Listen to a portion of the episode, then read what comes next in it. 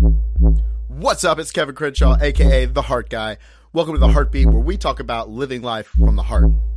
So, I had a surprise today. Everybody loves surprises, but I didn't want my surprise. It was uh, something that I didn't want to happen happened. and I actually didn't even know that I didn't want it to happen because it kind of blindsided me.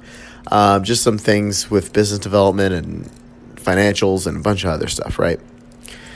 And it really hit me hard and it was a huge trigger for self-hate. All these thoughts started popping up in my head.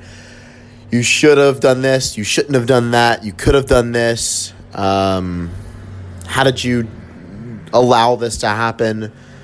Which were old old patterns old thoughts. And i was starting to do it down that rabbit hole but for some interesting reason i had one thought that i latched onto which was you need to respond, don't react.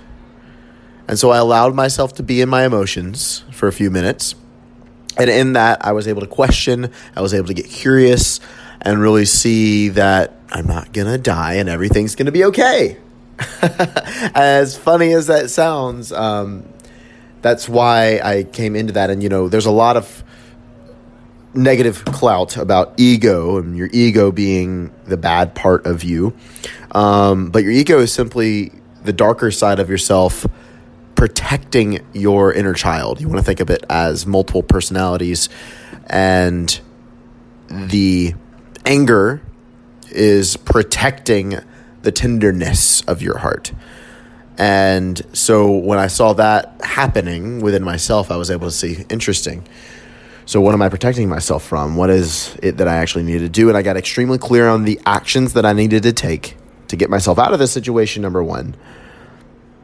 But I was able to transmute the anger into executing on my to do list and getting mo- things moving and forward as, as opposed to wallowing in self pity or beating myself up and essentially wasting time and operating at a lower frequency. So, that would be my tip of advice for you. Whenever you get a surprise that you just didn't want, I want you to stop and learn to respond instead of react. So that literally is just giving time from when you hear the news or the thing happens to words that come out of your mouth and certain ways of doing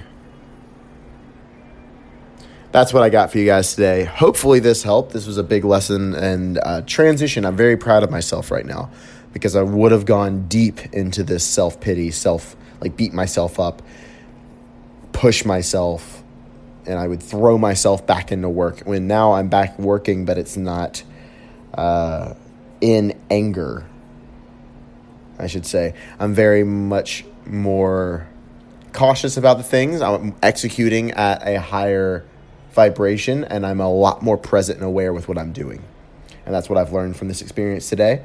Who knows what I'm going to learn from it tomorrow and the day is coming. But thank you guys so much for listening. Again, I really hope that you take this, run with this, ask yourself,